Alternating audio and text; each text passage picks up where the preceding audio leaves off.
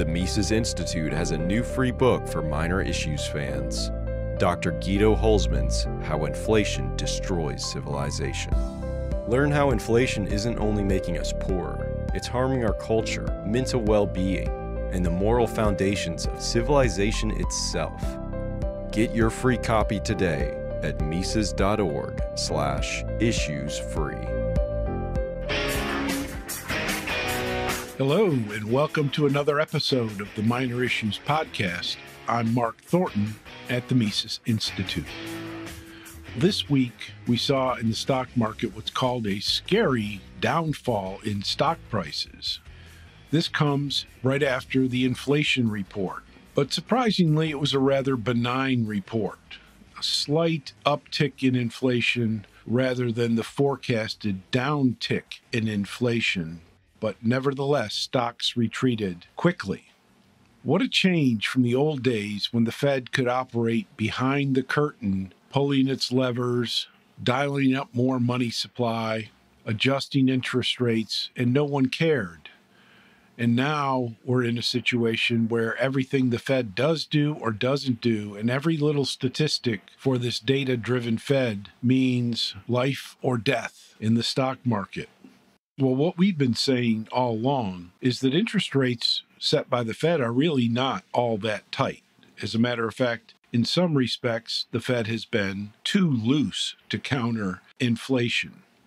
And we mentioned the reverse repo market as a tricky situation. But the Fed, of course, doesn't want to break the banks. They don't want to destroy the Treasury market and they don't want to crush the commercial real estate market.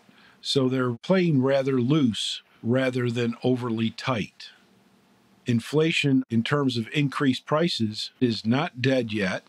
The good prices have fallen, but others have continued to increase or stay the same. And this is with a relatively tame energy market and commodity prices. The financial situation that the Fed is looking at is almost dire. Banks across the board are basically underwater with respect to the value of their assets. The Fed itself is losing money at a fairly rapid pace, and the Treasury is bleeding red ink all over the economy. Of course, housing is a mess due to government intervention and Fed policy, and the commercial real estate market is a disaster in waiting. None of these things have been fixed. None of these things are going away. And indeed, none of these things have really even been addressed by policymakers.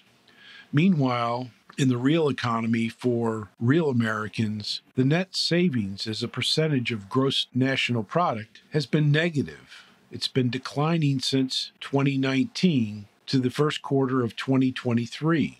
It continues in a long run decline ever since we went off the gold standard in 1971. That's not a good thing. The yield curve is also inverted. Nobody's talking about it anymore, but it sure looks scary.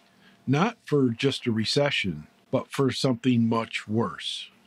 When I look at the twos versus the tens, or the tens versus the 90 day treasury bills, we see a long and deep inversion of the yield curve, which typically forecasts a recession with just a dip into negative territory.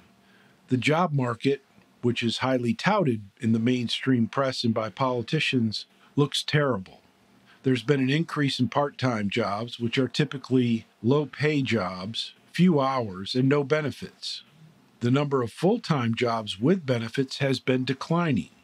Temporary jobs, which can be a sign of economic vibrancy and change, have been on the decline. Meanwhile, government jobs, which represent economic waste that simply pads GDP figures, is on the rise. Uber drivers, not exactly a great sign of a great economy, although it's a great service, the number of people driving Uber is up 30%. Meanwhile, jobs in the tech sector and the finance sector are down.